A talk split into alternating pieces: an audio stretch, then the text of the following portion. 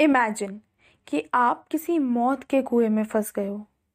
तो फिर आप कैसे जोरों से चिल्लाते हो, रोते हो, चीखते हो, लेकिन सुनने वाला कोई नहीं होता।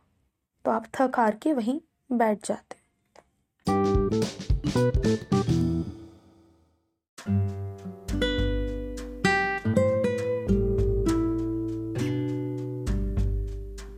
नमस्कार मेरे प्रिय श्रोताओं आज मैं आपसे अपनी कविता लकीरें के बारे में बात करूँगी, जो मैंने पिछले एपिसोड में सुनाई थी।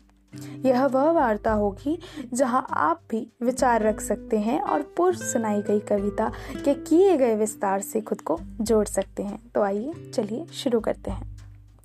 तो ये किस्सा, ये कविता लकीरें मैंने हाल ही में लिखी है और इसका अर्थ बहुत खूबसूरत मुझे लगा और आशा करती हूँ कि आपको पसंद आएगा।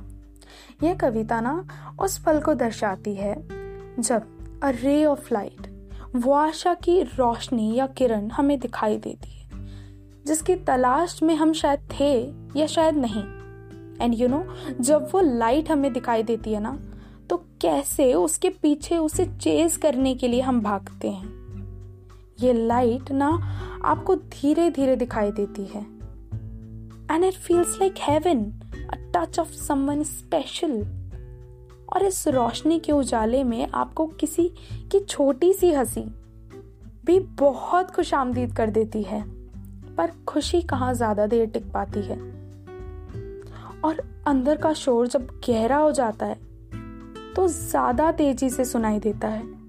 और जैसे ऐसा होता है तो मन एवं ध्यान उसी और भटक जाता है। तो फिर किसी कोने में जाकर हम खुद को कोसने लगते हैं और साथ ही बुराई करने लगते हैं।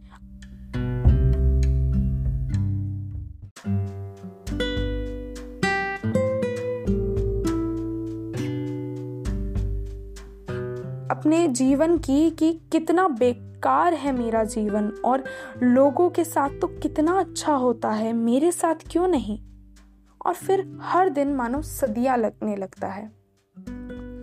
और यूँ ही चलते चलते एक दौर ऐसा भी आता है, जब हम अपने मन की ढेरों इच्छाएँ पूरी करना चाहते हैं।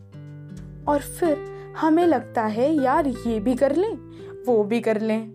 लेकिन ये सब चीज़ें ठहराव मांगती है।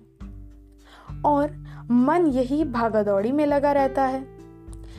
एक वक्त ऐसा भी आता है, जब हम डिसाइड कर लेते हैं कि ये करना है, वो नहीं, या वो करना है, ये नहीं। बट तब भी हम पूरा डिसाइड कहाँ कर पाते हैं? ओनली 95 परसेंट हो पाता है डिसाइड बाकी 5 परसेंट की कश्मकश में हम उलझे ही रहते हैं।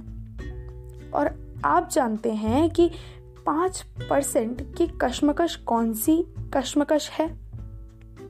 ये होती है हमारी रिलेशनशिप भाई, बहन माँ बाप जी एफ़ पी एफ़ पति पत्नी जिनमें हम घिरे ही रह जाते हैं।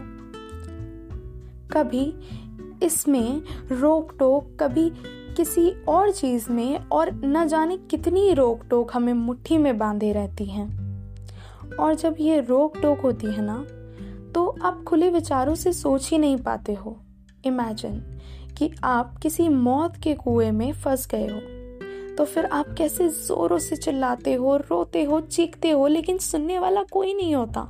और आप थक हार के वहीं बैठ जाते हो। वैसे ही जीवन में कितनी भी आज़ादी की फुहार लगा लो, इस अंधेरे से बाहर आ ही नहीं पाते हैं। लेकिन आप इस कविता को प्रेरणा के रूप में लीजिए। रोशनी को फिर से चाहने की प्रेरणा, फिर से लड़ने की, आगे बढ़ने की प्रेरणा। इसीलिए रीस्टार्ट धन्यवाद।